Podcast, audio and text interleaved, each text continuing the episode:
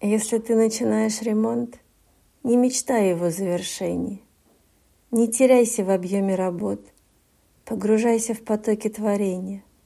Цель прекрасна, но так далека, и неясно, когда воплотиться. И течет наш ремонт, как река, позволяя собой насладиться. И не стоит его торопить. Научись жить в процессе свободно. Что-то делать равняется жить. Окончание смерти подобно.